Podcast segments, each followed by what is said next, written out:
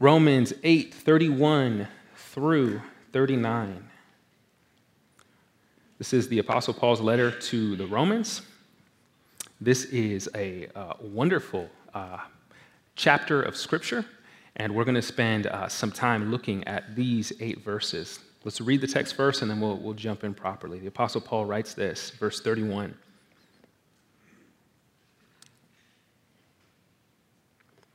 What then shall we say to these things?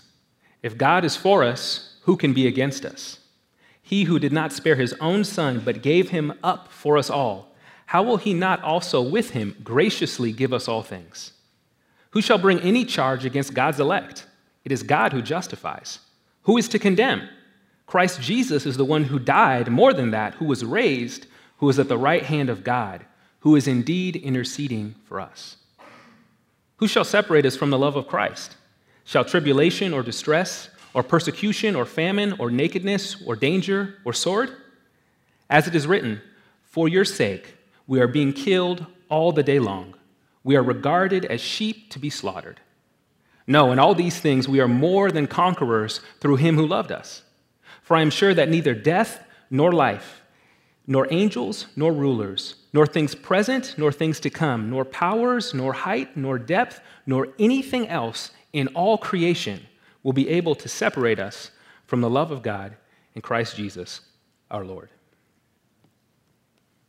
How many of you have been uh, to Porter Square? Can you show of hands?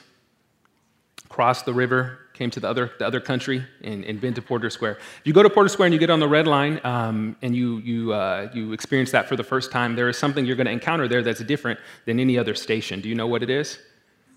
The stairs, right? Those stairs. How many of you have been on those stairs? Yeah, you know those stairs. They, they, uh, they go up to the ceiling, essentially, right? Those stairs. And, and when you get on those stairs, uh, you, you get on them and, and you kind of, as you ascend slowly, or rather, not on the stairs, but on the, uh, the, the escalator, you, you ascend slowly, right? And you, if you want to turn back, you have a nice vantage point that increases as you get higher to look down on all those people who are scrambling, running late for work, right? And so you can see them, and your vantage point gets higher and higher, and you just have a better scope and view of everything that is around you as you ascend uh, those stairs or that escalator. Well, Romans 8 is sort of like that. It is sort of a staircase of glory, that the higher we get, the further we get into this chapter. Each of these verses builds on the next, that brings us one step higher to the mountaintop of God's glory to look on perspective, to look with God's perspective, to look with the gospel's perspective on the trials, the tribulations, the accusations, the suffering, and the pain of life, and to see them from the perspective of the truth and the fact that all of these things that we look upon in creation, all of the suffering that we deal with in this broken world, none of those things that we look upon from this mountaintop of glory, none of those things can ever separate us from the love of God in Christ Jesus our Lord. You notice that in this passage, the Apostle Paul is asking a bunch of what? What's he doing? Asking a bunch of, what do you ask? You ask questions, the only thing you can ask, right? Come on now. What is he asking? He's asking a bunch of questions. Question after question after question after question after question. He starts off with this first question What then shall we say to these things? What he's asking in that question is he's pointing back to everything that he's written in this book up to this point. He has laid out in the book of Romans the fact that sin has invaded uh, human history, sin has impacted every single human being, Jew and Greek, religious, irreligious, all are ensnared and trapped under the domain and power of sin. And our goodness cannot break us out, our efforts cannot break us out. Trying to be good cannot break us out. We are trapped, enslaved to the power of sin. The Apostle Paul lays that out. He says, All have sinned and all have fallen short of the glory of God. But then he says, We are justified. We are declared righteous. We are forgiven. We are cleansed. We are released from sin's presence, penalty, and power through the work of Jesus Christ. But then he goes on in chapter 7 to say, Even though we've been freed from the penalty of sin, we still have sin within us and we still struggle against sin. But then he goes on to chapter 8 and he says, There is no condemnation for those who are in Christ Jesus. But then further in chapter 8, he says that this present world is full of groaning and suffering. But he says that the suffering in the present cannot compare to the glory to come. And so the Apostle Paul is laying out all of these cosmic realities. And his point then, as he, he comes to 31, he's, he's, he says this So, in light of all these things, what should we say? In light of the fact that sin and death plague this world, in light of the fact that in this world we will have trial, tribulation, and suffering, in light of the fact that though Jesus forgives us of our sin, we still deal with sin in our hearts, in light of all of these things, what should we say? And Paul then begins to boast. Paul begins a sort of righteous trash talk with these questions. You can just see him writing and saying, If God is for us, who can be against us? No one. And if God is for us, what could ever separate us from God's love? Nothing. Shall trial do it? Shall tribulation? Shall persecution? Shall, should danger? Should sword? Should nakedness? Should famine? Should hunger? No, nothing. Paul is boasting, celebrating, trash talking in a righteous way the powers and effects of sin and death and saying none of these things can ever separate God's people from God's. Now, this is an important text for us because unless we have internalized the Christ centered reality of this passage, we will constantly feel undercut, overcome, questioning, struggling, and wondering is God really for me? Is God really with me? Can I really endure with God to the end through all the trials and struggles that I face? But if we internalize and we understand what Paul is laying out for us in these rhetorical questions, what he lays out in these eight verses, if we grab hold of it by faith, if we grasp it with our minds, if we walk in this truth with our feet, then we will experience, in the midst of trial, pain, struggle against sin, we will experience the reality that God's love never leaves us. There's much at stake for us here. The first thing I want us to see from this passage is this is that because nothing, uh, because nothing can separate us from the love of God in Christ, we endure, we keep going with Jesus. The first thing I want us to see is this is that the Apostle Paul is going to show us that no adversaries, no adversaries, no opposition, no enemies, no adversaries can ever separate us from the love of God. No adversaries can separate us from the love of God in Christ Jesus. Notice this first question. This first question after the intro question if God is for us, who can be against us? Now, think about it this way How many things are working against us according to the biblical story? Many things, right? If Paul were to just ask, who can be against us, there is a litany of answers to say. Who is against us? Well, we are against ourselves, right? You ever notice the problems that you cause yourself? You are against yourself, Paul. Not only are we against ourselves, but there is this, this force, this, this power, this infection on creation known as sin. Sin is against us. And sin has a running partner death.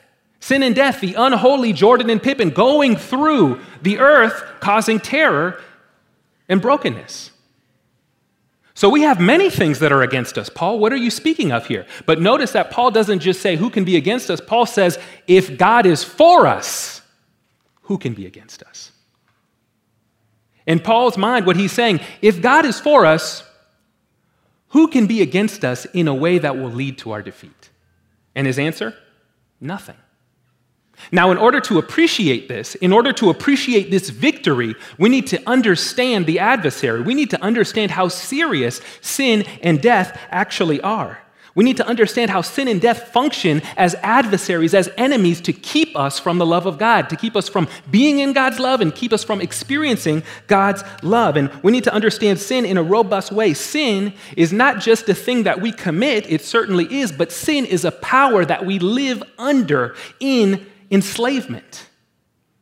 Sin is not just an act, sin is a power that holds you down and owns you. Romans 5, Paul explains this way. He says that sin came into the, uh, came into the world, and through sin, sin's running partner, death, so that death spread to all because all sinned. Sin and death are a power, an army that is moving forward in this world, destroying God's good creation and God's good purposes. Fleming Rutledge, the uh, theologian, she writes this. She says, Sin cannot be overcome by human determination nor overcome by human capacity, nor overcome by human moral resolve. It is false and misleading to think of sin in terms of individual acts or failures to act. This, however, is the way that Americans think. We believe that we can resist sin by making good choices, and death we can keep at bay simply by not thinking about it or domesticating it. The biblical story places us in a completely different worldview. In order to appreciate the glory of this chapter, you need to understand the absolute peril and trouble we are in under the powers of sin and death left to ourselves.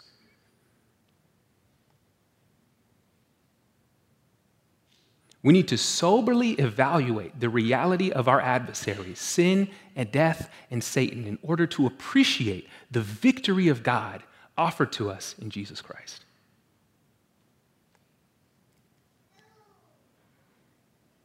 Paul says, We have these great enemies, which he has outlined over these last eight chapters, but he has this phrase if God is for us, these enemies, they're toast.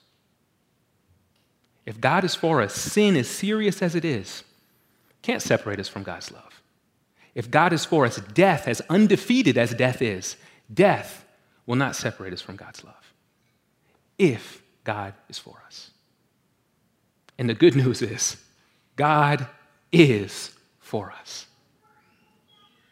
The Apostle Paul writes this in Romans 5 6. For while we were still weak, at the right time, Christ died for the ungodly.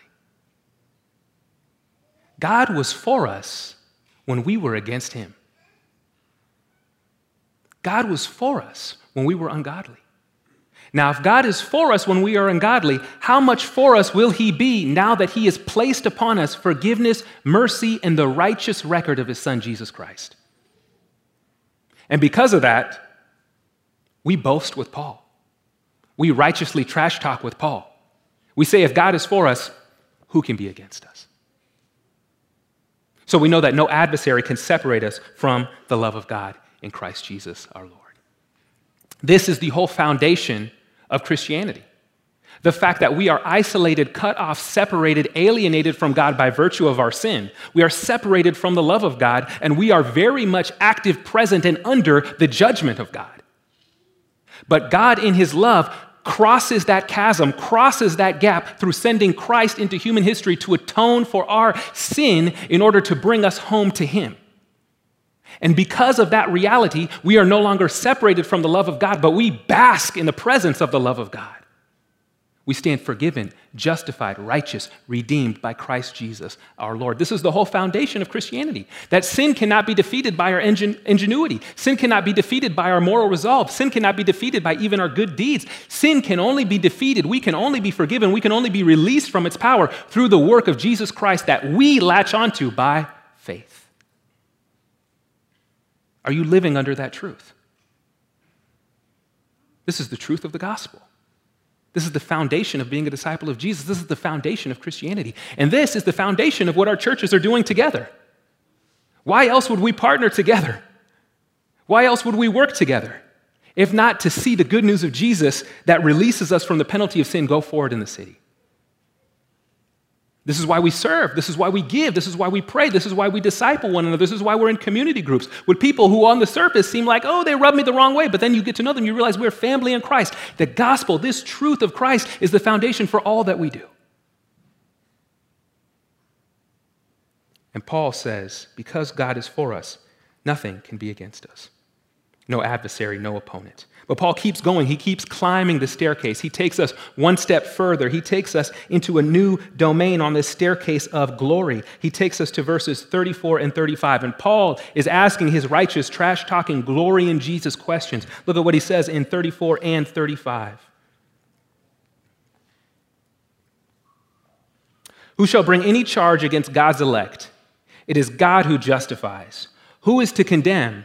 Christ Jesus is the one who died more than that, who was raised, who is at the right hand of God, who indeed is interceding for us. Paul's second point as we climb this staircase of glory is that no adversary can separate us from the love of God. Sin cannot do it, death cannot do it, Satan cannot do it. But guess what?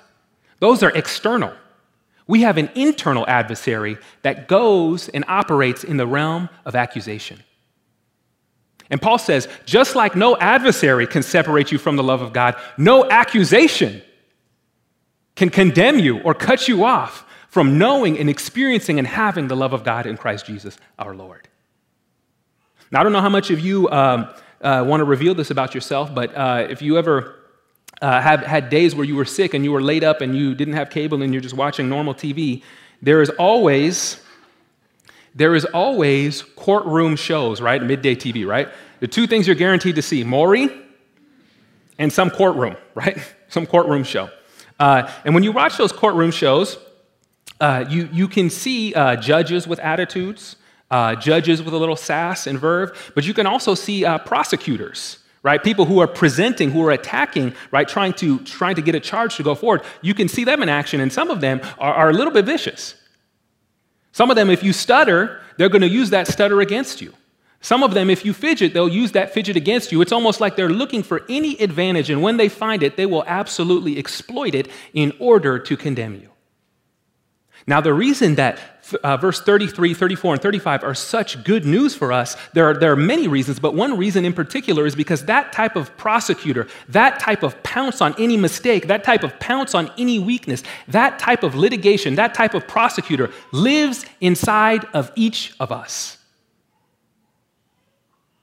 We are our own worst prosecution, are we not? We are our own biggest condemner, are we not? We know our every weakness.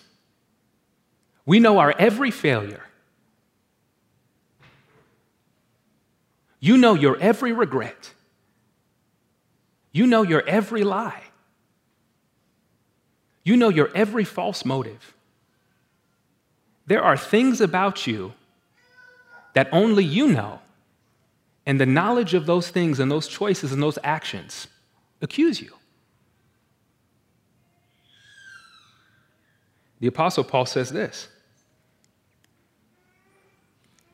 No accusation stands against those who have trusted in Jesus Christ. This is important news for us. We have a vivid and acute knowledge of our sin but do we have as vivid of a knowledge of Christ who cleanses us from that sin?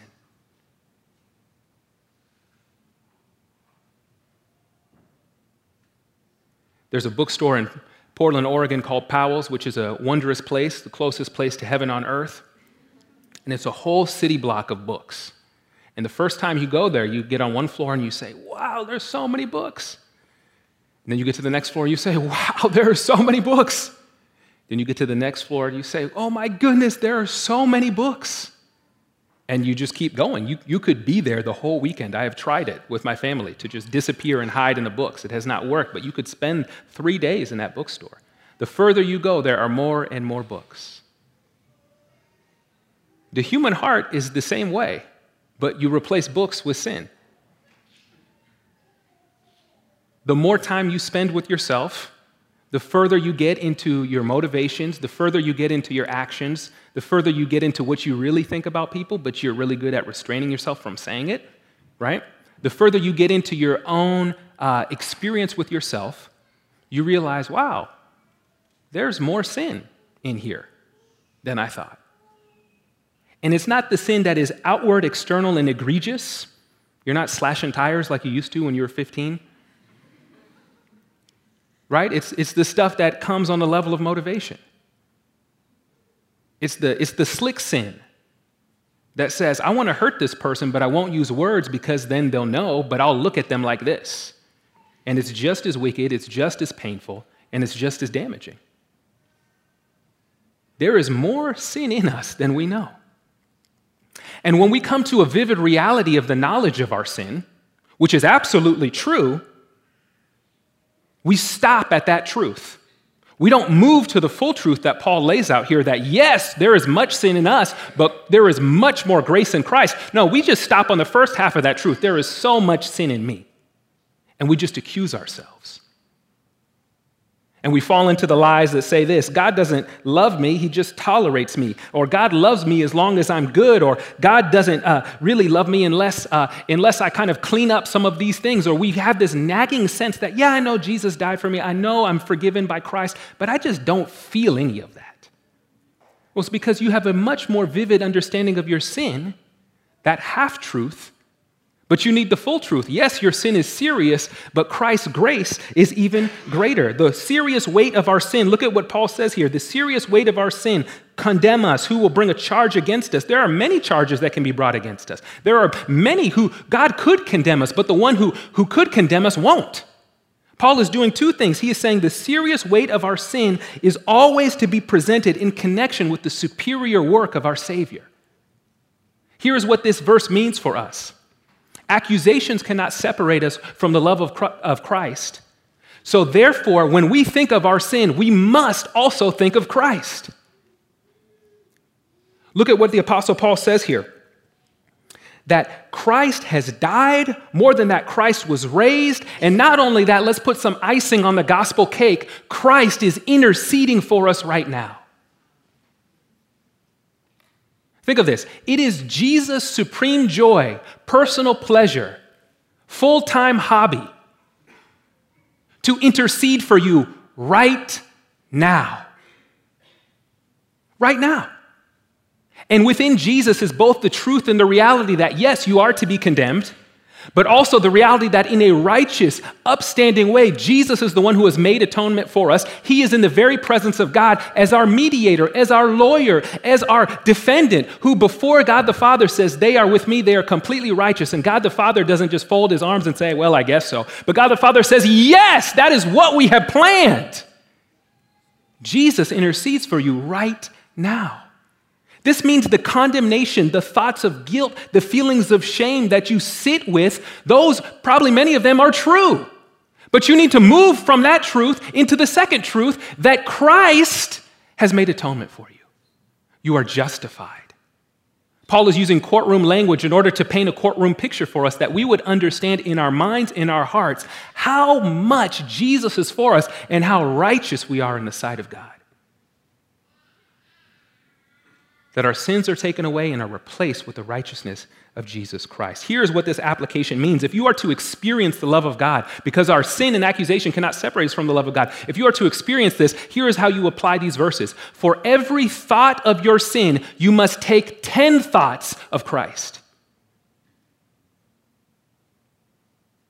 Don't play the game of minimizing your sin, thinking that by downplaying it, you will maximize God's love. It doesn't work that way. If you see your sin, deal with it, be real with it, own it, take it, receive it. It is true of you. But what is more true of you is the work of Jesus Christ.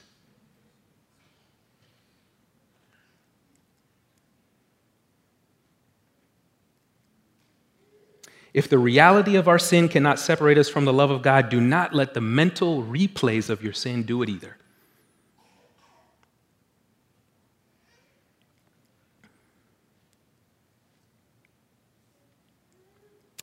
I love what the German theologian Martin Luther says about this point about accusations not separating us from the love of God. He speaks about this in terms of the accusations of, of Satan, of the devil, who brings to mind all of our sins. We struggle not only with self accusation, but also accusation from the enemy who makes it his purpose to rub our nose in our sin and in our shame and in our guilt. Luther says this So when the devil throws your sins in your face and declares that you deserve death and hell, tell him this I admit that I deserve death and hell. What of it? Again, the righteous trash talk. What of it?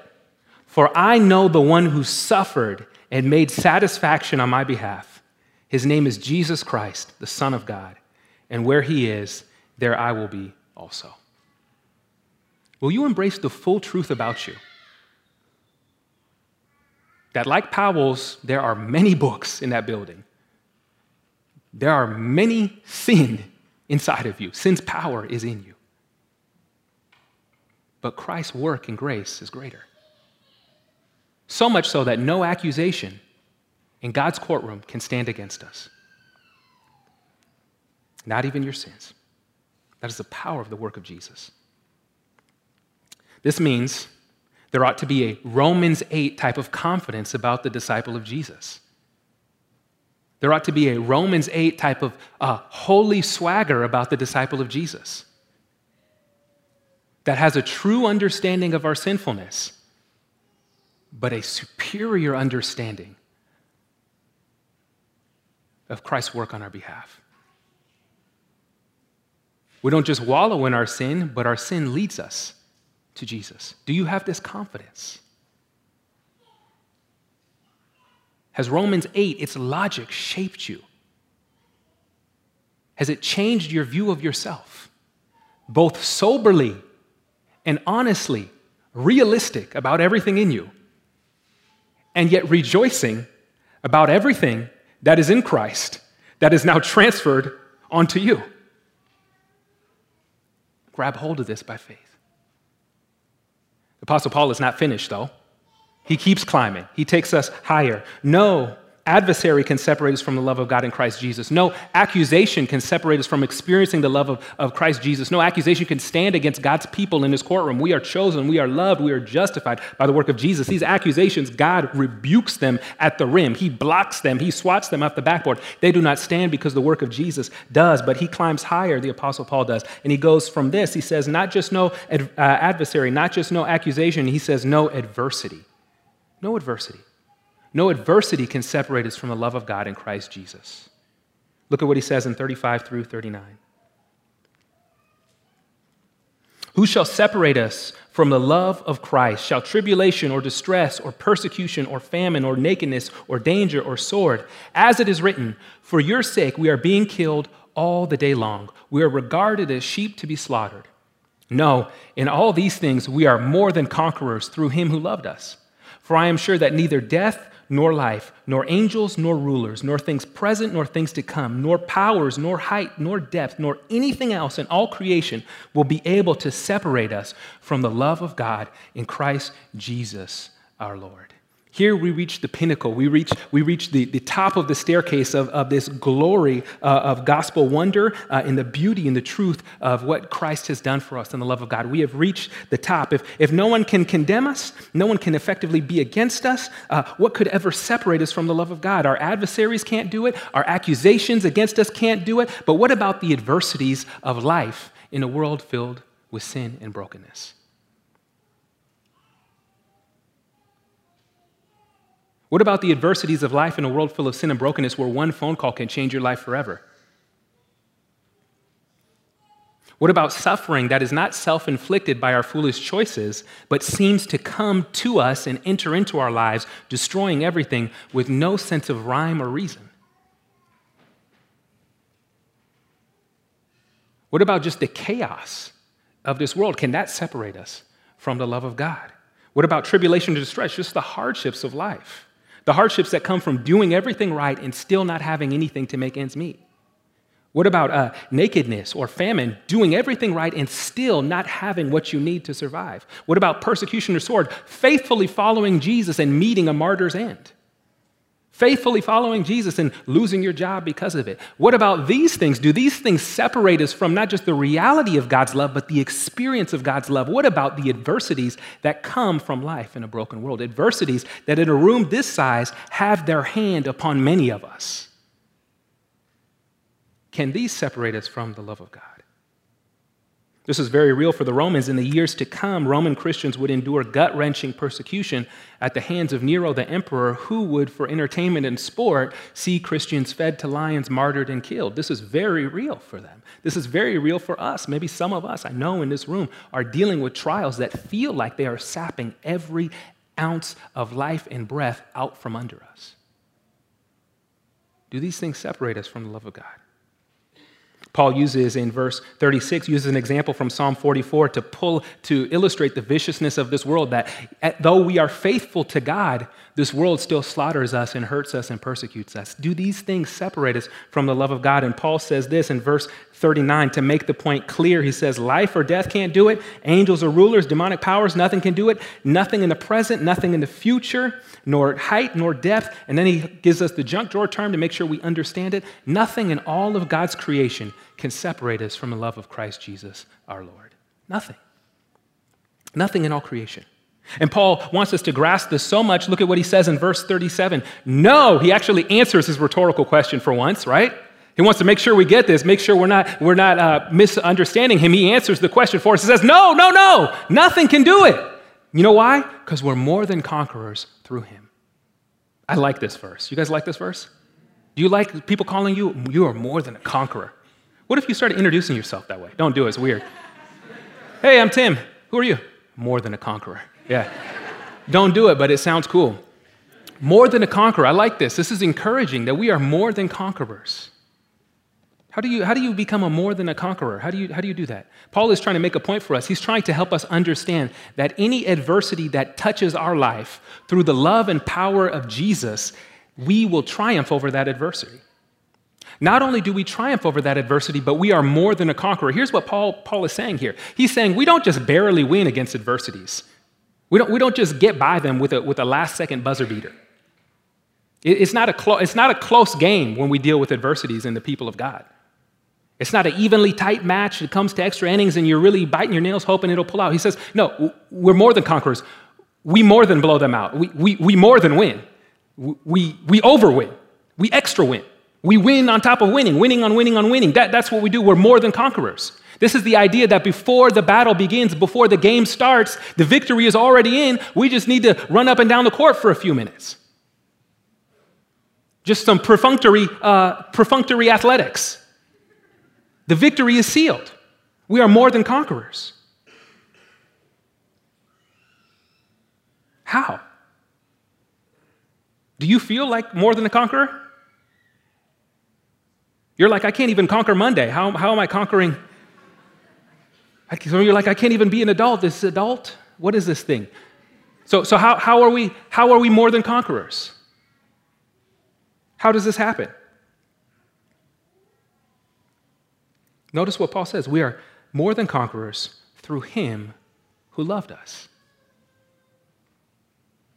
There is something about the person and work of Jesus, the love of Jesus, that when we grab hold of it by faith, we are so deeply united to Him that His victory becomes our victory. And His victory breaks into our battles and gives us victory over those adversaries. The love of Jesus, when it enters into our life, when the person of Jesus enters in our life, when God redeems us, saves us, He will sustain us to the very end. And in that journey on the end, He will give us victory. We will be more than conquerors over everything that comes against God's purposes in our lives our sin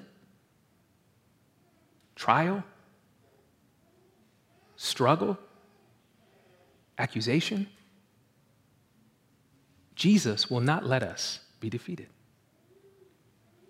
We become more than conquerors through him who loved us by faith. The, by faith in Christ, the victory of Christ becomes ours. But the other way we walk in this is not just faith in Christ and his victory, which becomes ours, but by continuing to keep going in walking with Jesus in the midst of adversity, trial, tribulation, struggle against sin, and suffering. We continue with Jesus. It's almost as if Christ's love has a redemptive touch that when anything comes into our life, Christ touches it and unlocks its redemptive power for us. You've heard of the Midas touch? If someone's got the Midas touch, everything they do is successful, right? You're like, they said the same thing I said, and I, they got a promotion, and I got demoted. Like, what is this? What is this thing about this person? Everything they do works well. Christ has a redemptive touch. Anything that intersects with the life of his people, Jesus touches it he, he, he puts his hand upon it, his, his sovereign purposes grab hold of it and unlock its settings in order to do redemptive work in our lives. That's why we're more than conquerors. This is why Paul says, not even death can separate us from the love of God in Christ Jesus. Not even sin can separate us from the love of God in Christ Jesus. Christ's love is so powerful when it touches death, when it touches sin, when it touches suffering, when it touches a really hard year, when it touches really bad news. Jesus unleashes the redemptive power of that trial, of that struggle, bending that thing to produce good in us. So we become more than conquerors. Think about this death, instead of being something that is our final end, Christ experiences death. He walks through the door of death. He experiences it for us. He tastes it for us first, and he, he changes, he reconfigures death so that death isn't the end for us. It isn't a, a, a, a stop for us. It becomes a comma that leads us into God's love and presence. Suffering, Jesus touches suffering so that when suffering touches his people, suffering doesn't just uh, convince us of God's absence. Suffering actually leads us into God's presence through Christ because, as Paul says in Romans, we rejoice in our suffering, knowing that suffering produces endurance, and endurance produces character, and character produces hope, and hope does not put us to shame. Why? Because God's love has been poured into our hearts through the Holy Spirit who has been given to us. Do you see this? Christ has a redemptive touch on anything that comes into your life. So he grabs it. If you want to think of a wrestling image, he grabs it by the neck, he looks it in the eye, he bends it down, he says, This is going to produce good in the life of my son or daughter. That's the power of Christ's love. This is why you're more than a conqueror. This is why there is nothing you will ever face that Christ in his love won't bend towards victory produced in your character, victory in your circumstance or victory that will only come in eternity.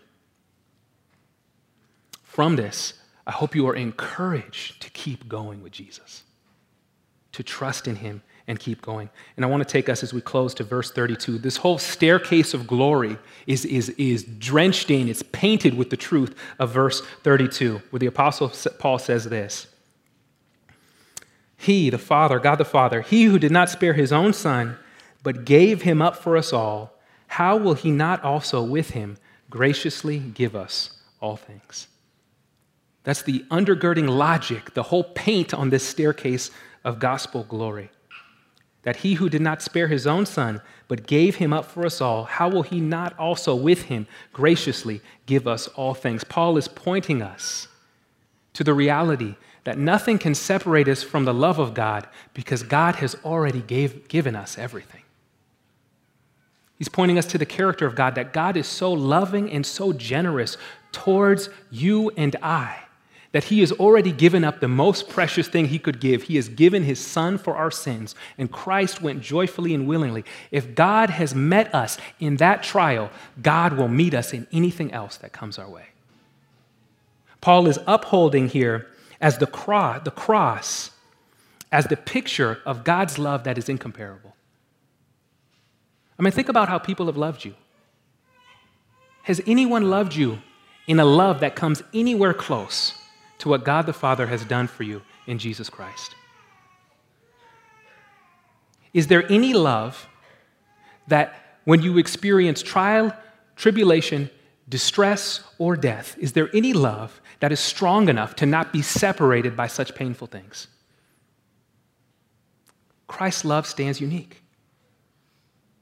The world teaches us that we overcome trials and struggles by avoiding them. But Paul is showing us here on this gospel staircase that we overcome trials and struggles not by avoiding them, but by enduring them, by grabbing hold of the love of God in Jesus Christ through faith. That we can keep walking in the midst of those trials because we know God is grabbing them by the neck through the redemptive love of Jesus Christ and turning them and producing good in us that we will see in the present or maybe down the line or ultimately and decisively in eternity. Nothing can separate us from the love of God in Christ Jesus.